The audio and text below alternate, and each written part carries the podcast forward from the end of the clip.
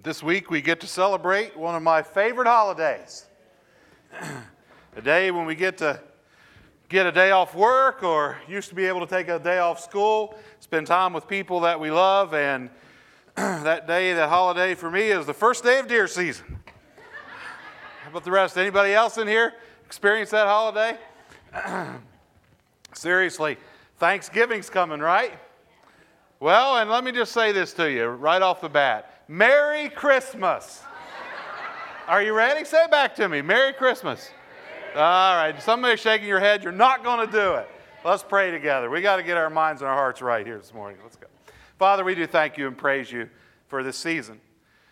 We thank you and praise you for a day that, uh, Lord, we set aside to be thankful, which in its own right sounds kind of silly because as your followers, we're supposed to live every day in that thankfulness. But we do pray that during this week we will take time to take stock in what you have given us, all of those blessings that we know come straight from you. We, we just give you thanks today. And we pray, Lord, that as we spend time with friends and family this week and as we serve others, as we just live in the way that you have called us to live every day, that we would just develop a gracious heart, a grateful heart that goes way beyond one day a year. And uh, is pointed directly to you. We give you the glory and the praise and the honor for all you do. And it's in Jesus' holy and precious name we pray. Amen. in all honesty, I'm going to talk to you about Christmas today. And, and, for some of you, I, I know how that makes you feel. I, I love the fact that when I said Merry Christmas, there were actually about five of you out there shaking your heads. You're not going to say Merry Christmas back to me yet. How many of you have heard someone, or you are the one, guilty of grumbling already because Santa Claus showed up at the mall the day after Halloween. Anybody? Huh? Or your neighbor already has their tree up and their lights on their house, right? And you drove by, shook your head, said something under your breath, like, you know, why can't they just wait until the Christmas season? Well, well really, we have kind of combined, if you will, uh, uh, Thanksgiving and Christmas in our culture, and I'm not so sure that that's all a bad thing. Think with me like, like a kid for a minute. Can, can you remember anticipating what our culture has come to call the holiday season? I mean, honestly, for me growing up, it really was deer season. Deer season kind of kicked it off. My dad, back in Wood, in Wood County days when I was going to school, it wasn't a holiday. We still had school on the first day of deer season, but my dad always let me skip. He let me skip and go hunting. That, that began kind of our holiday season. I knew after that that Thanksgiving was coming and I got to spend all that time with the family. I knew after that that Christmas was coming and I absolutely loved this time of year clear through the end of the year and frankly I still do. But for a lot of us as kids what we remember and what we celebrate is that kind of silly materialism that just allowed us to begin to anticipate the presents that were coming our way. We wanted a certain thing maybe for Christmas, or we dreamed of getting a certain thing for Christmas. Now, I know that Christmas is not about the presents, and that's kind of what we're going to talk about in the next five weeks, but how many of you really do remember something you got when you were little that was special to you? Something you got. It's amazing, isn't it? I remember the first single shot shotgun that I got. I am a redneck at heart, in case you hadn't figured that out yet, okay? And, and, and I just, I can remember it like it was yesterday. I wanted it, I anticipated it. You can see kids and, the light in their eyes. I have a, a grandson now and a granddaughter that'll be here within seven to 10 days, supposedly. And they, the, my grandson, just he's three years old, and he's talking already about Christmas. He's, he's excited when he sees things. He just has this kind of uh, enthusiasm going on. I know people, I don't get it, I don't understand it at all, but they're already talking about Black Friday shopping trips with their family, with their friends.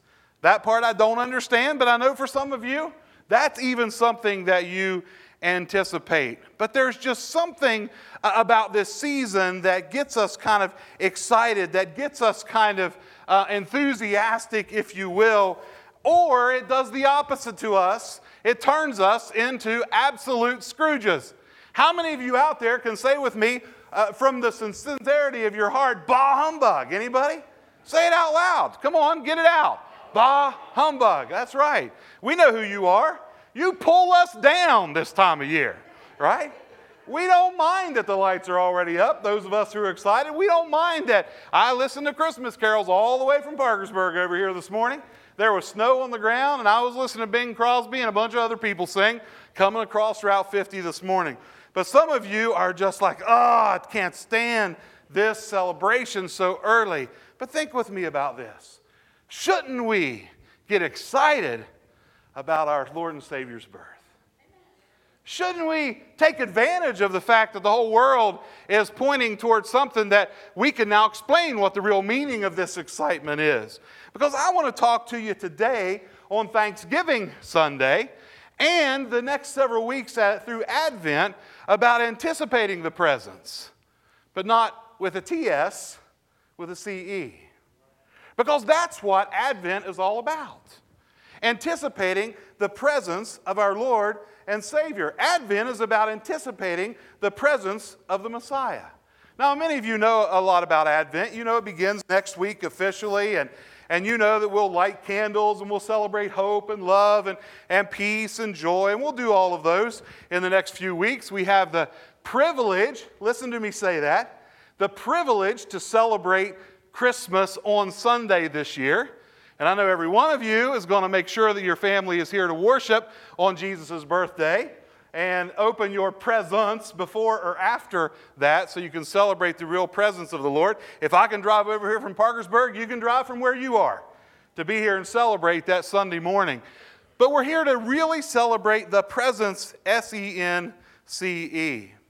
Advent is the celebration of the first coming of Christ. It's kind of, kind of, we're going to look at this in the next few weeks, and I'm tying this all into Thanksgiving, by the way, here in just a little bit. Just hold on. But Advent is a celebration in kind of two ways. First, it is a celebration of the first coming of Christ. The Israelites anticipated this presence of God in their midst.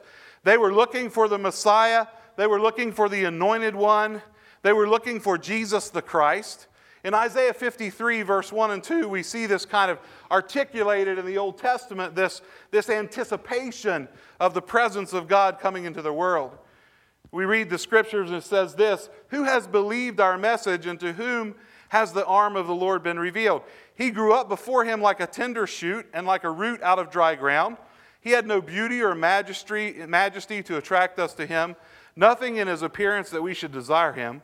He was despised and rejected by men, a man of sorrows and familiar with suffering, like one from whom men hide their faces. He was despised, and we esteemed him not. Surely he took up our infirmities and carried our sorrows, yet we considered him stricken by God, smitten by him, and afflicted. But he was pierced for our transgressions, he was crushed for our iniquities.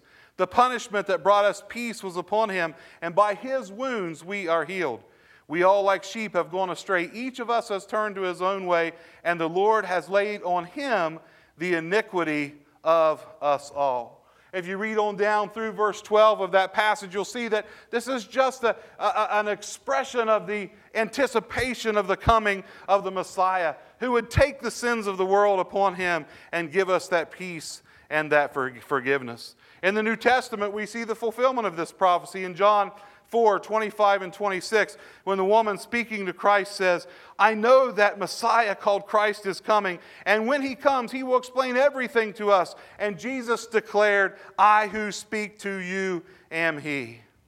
In John chapter 1, verse 40 and 41, we read this Andrew, Simon Peter's brother, was one of the two who heard what John had said and who had followed Jesus. And the first thing Andrew did was to find his brother Simon and tell him this we have found the Messiah, that is the Christ. And all of this is the very heart of what we celebrate on December the 25th. The very heart of the coming of the Messiah into this world. God present with us, the presence of the Messiah. In John chapter 1 verse 14 it explains it so incredibly like this, the word became flesh and made his dwelling among us. In the Greek, it literally says he pitched his tent in our neighborhood. He set up camp right in the midst of where we are. We have seen his glory, John says, the glory of the one and the only who came from the Father, full of grace and truth. That is what we celebrate on Christmas. It is God coming into our world, the Messiah present with us. Emmanuel, God is with us. I don't know about you, but that's something to get excited about. Amen? I mean, to have God present in our neighborhood, pitching his tent in our camp, walking along with us through our troubles, being our strength, our peace, our shield, being all that we need to get through everything that we face, and giving us ultimately that eternal life where we can live for eternity with Him. That's something to get excited about. I'm out of breath. I'm so excited talking about this morning. But there is something else in Advent that we're celebrating. It is not only that past coming of Christ that is still a present reality for all of us today, but it is also the celebration of the second coming of Christ. Advent for all of us who live in this day as we look back to the coming of the Messiah, we are also doing kind of a turning around and looking forward at the same time. Jesus and the other New Testament writers uh, uh, gave us words in the New Testament to help us point forward to this second ad- advent. In Matthew chapter 24, verse 30 through 31, it says this At that time, the Son of Man will appear in the sky, and all the nations of the earth will mourn. They will see the Son of Man coming on the clouds of the sky with power and great glory.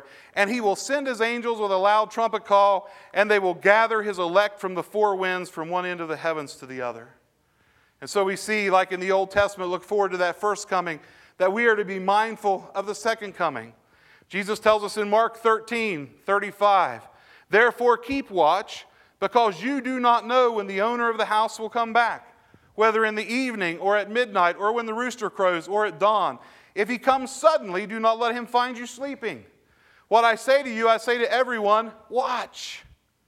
And so we are celebrating the presence of the Messiah who has come and anticipating the fullness of his presence in the same Messiah that is to come in all of his glory at some point in the future. And as we think about that past piece of Advent and we think about that second Advent, we kind of bring those together to where you and I are right now. We come back to our present, to this weekend where we are heading into a week of celebrating Thanksgiving and then we're going into this Christmas season that is already upon us. What does all of this mean for us? Well, here's what I think it means. Here's what I think it should mean for all of us who are followers of Jesus Christ. This should be a time, a very practical time of our reorienting our celebration of Christmas a practical time of redoing the priorities of our lives beyond December the 25th, beyond the Thursday of Thanksgiving, and to really live in the reality of the presence of God in our life, to really live in the gratefulness for the coming of the Messiah that has happened and the coming of the Messiah that is in our future. And so I will say to you, humbugs and Scrooges, you need to have an attitude change during this Advent season. Now, I want to tell you something for just a minute. Pastors can become the most sarcastic people in the world. They can become, you can amen it, I know better than any of you, or than some of you. Pastors can become very cynical people. And I don't know a pastor that really, honestly loves this time of year. Most pastors I know get together and we talk like this Oh my goodness gracious, Christmas is coming. Whew! I got parties. Everybody wants the preacher to go to the Christmas party, right? I always enjoyed that, but it did get a little much when we got up to having 30 Sunday school classes and they all had parties. And you're going and you're like, I can only eat so much turkey and ham in one month. I can eat a lot of turkey and ham, but only so much in one month, right?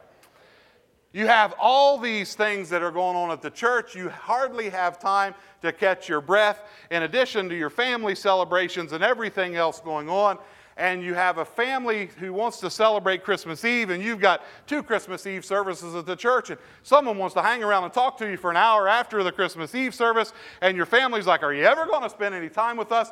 I know a lot of pastors who are just like, I can't wait until this season is over and January comes. And as much as I love Christmas my whole life, that's exactly the way I got in the church. I got to where I was the biggest Scrooge in the world when it came to Christmas. I could stand up in front of the church and I could talk about how much I love Jesus and I could talk about how much I loved Christmas. And the whole time I'm just thinking to myself, just one more Christmas carol, Lord, and January's going to be here. Just one more lighting of the candle, and January's going to be here. About 10 years ago, I was having a little bit of a devotional time. And I don't know how God works with you, but usually has to hit me with something the size of a two before to get my attention. And he just basically said, Look, this is about me. This is about my coming into the world, the greatest gift ever given. You ought to be excited about this today. You ought to be excited about this next week. You ought to be excited about this every single day of your life. Don't let all that other stuff pull your joy out of your Christmas celebration.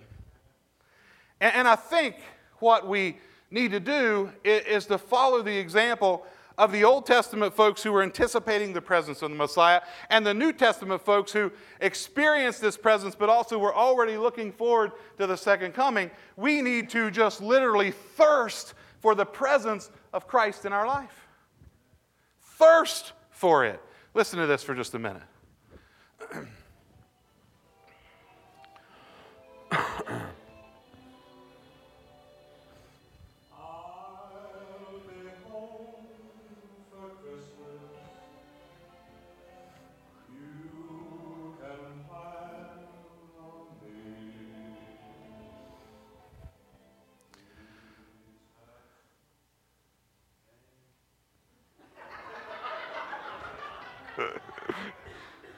do to you?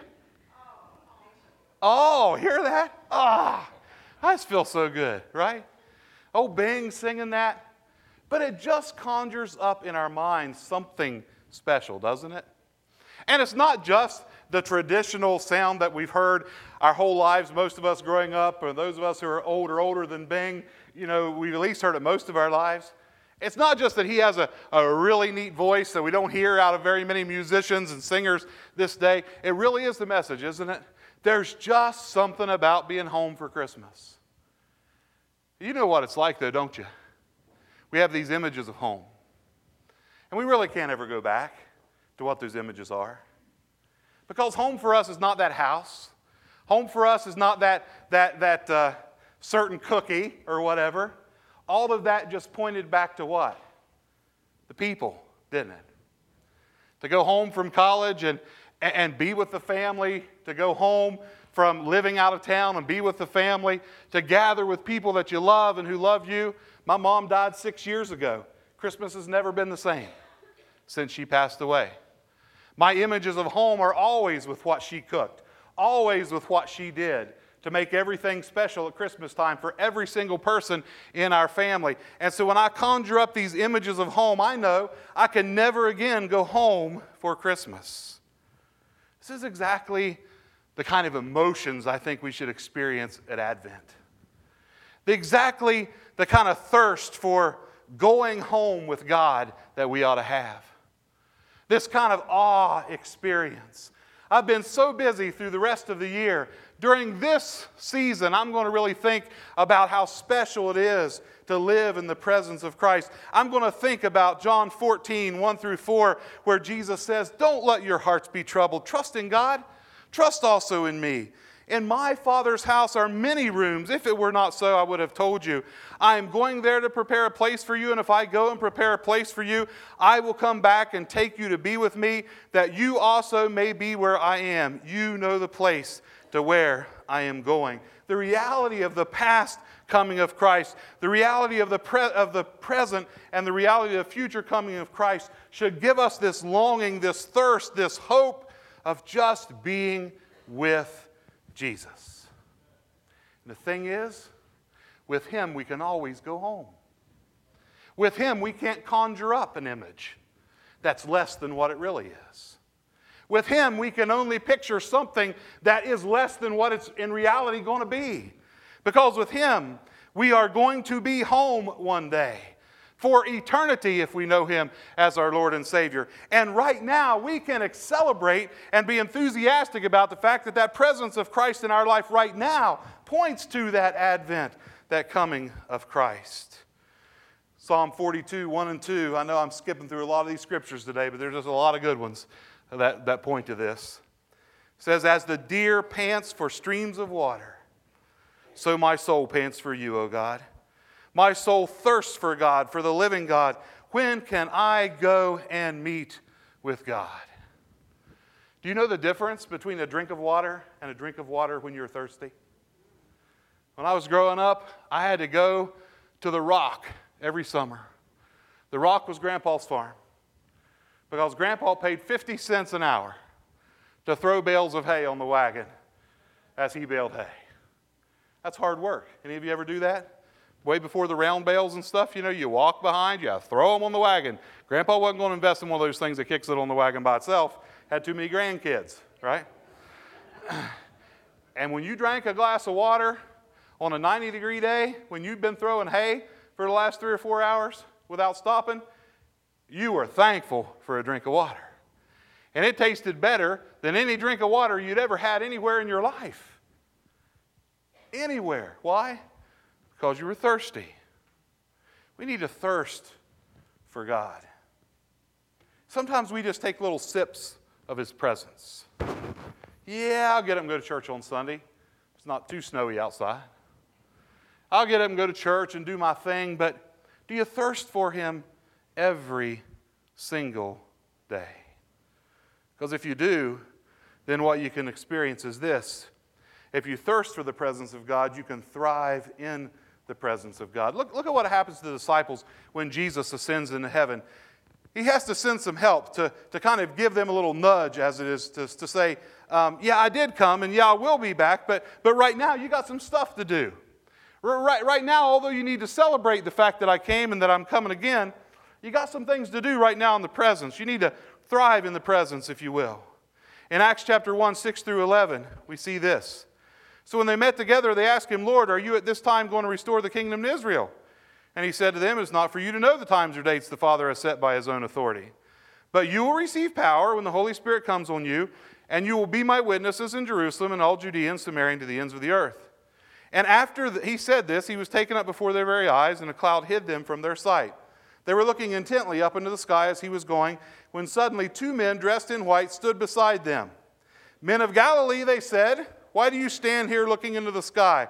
This same Jesus who has been taken from you into heaven will come back the same way you have seen him go into heaven. Now, I love this passage of scripture because I always laugh at this. I can almost picture this almost as a, a comedy scene. The disciples are sitting there looking up, like he's gone, right? But they're standing there. These two guys appear. These two angels appear. And they're like, hey, hey guys, what are you, what are you looking at? You know? Well, you know, Jesus, he just, he just left. Yeah, well, yeah, I know, but what are you standing here wasting your time for? Didn't he tell you you got things to do? Didn't he tell you you have, have things to accomplish? Two years ago, God ex- expressed to me a call in my life, and I think I might have said this to you guys the first time I was here with you, but, but it was something that very few people understood. Matter of fact, a lot of people who respected me greatly came to me and said, What are you doing? You can't do this. This is the wrong thing to do. And what I did was I left the church I've been a pastor at for 26 years, been the lead pastor for 16 years. I didn't leave because things were going bad, things were going awesome, as a matter of fact. But I left because God called me to something, and I stood and told the church actually, what God called me to was I'm the CEO of a physical therapy business. That's not a calling, that's a job, right? No, here's the thing. I love the church. I have a heart for the church. That's why I'm preaching here this morning. That's why I do on the side renew transformational strategies, which I coach pastors and do leadership training in churches and stuff. But here's the thing I'm working for a Christian owned physical therapy company who the owner came to me and said, I want my company to be a ministry. I want my people to know that I love Jesus, and I want my patients to know that I love Jesus. But it's really hard to navigate in a healthcare world. Can we do something kind of special and exciting and try something kind of different? Would you be willing to pray about this? And for five years, I told him, No, I'm called to be a pastor. And the fifth year, I prayed about it. Honestly. I never prayed about it once because I knew what my calling was. God wanted me to be a pastor. And when I finally prayed about it, I went to my wife and I said, I got something really weird going on with me. And she said, What's that? I said, I think God might be saying to me, I need to go work in that business world stuff. And she was like, You know what? I've been praying about that for the last two or three years, and I think it's exactly what God wants for you. Maybe because she won't be home on Christmas Eve, but I think it was honest, you know? And I want to tell you something. I absolutely love my time in the church. I may be back there again one day as a pastor somewhere in a church. I respect pastors probably more than anybody else in the world. But I'm doing as much, if not more, ministry in the business world than I ever did in the church. I counsel more people, I pray with more people, I've led people to the Lord. And it's amazing. And you know why? I think it's just because this whole idea. We are called to thrive in the presence of our God. And it's not here that He wants you to thrive. This is good. Church is good. This worship is awesome. But this is one hour of your week.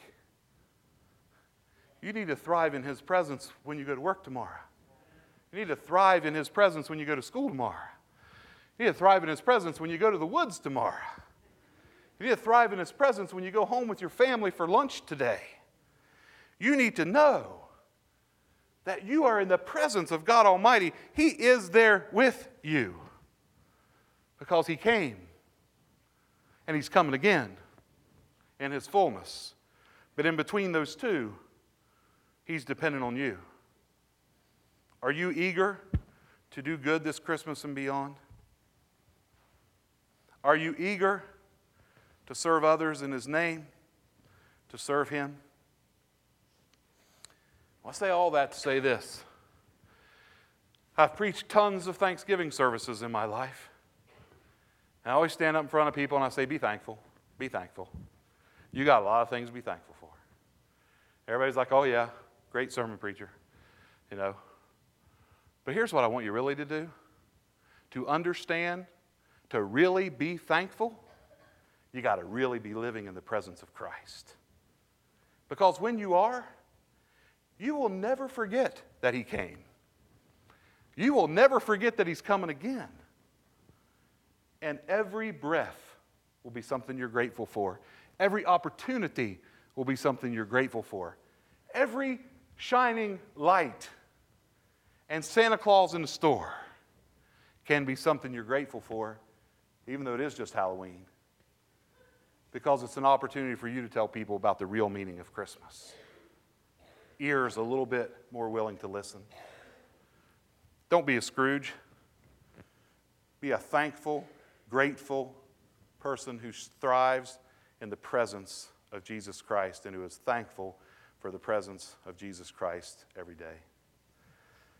In Luke 1 46 through 49, that beautiful song, prayer, poem that Mary gives us, Starting in verse 46, we read this My soul glorifies the Lord, and my spirit rejoices in God my Savior.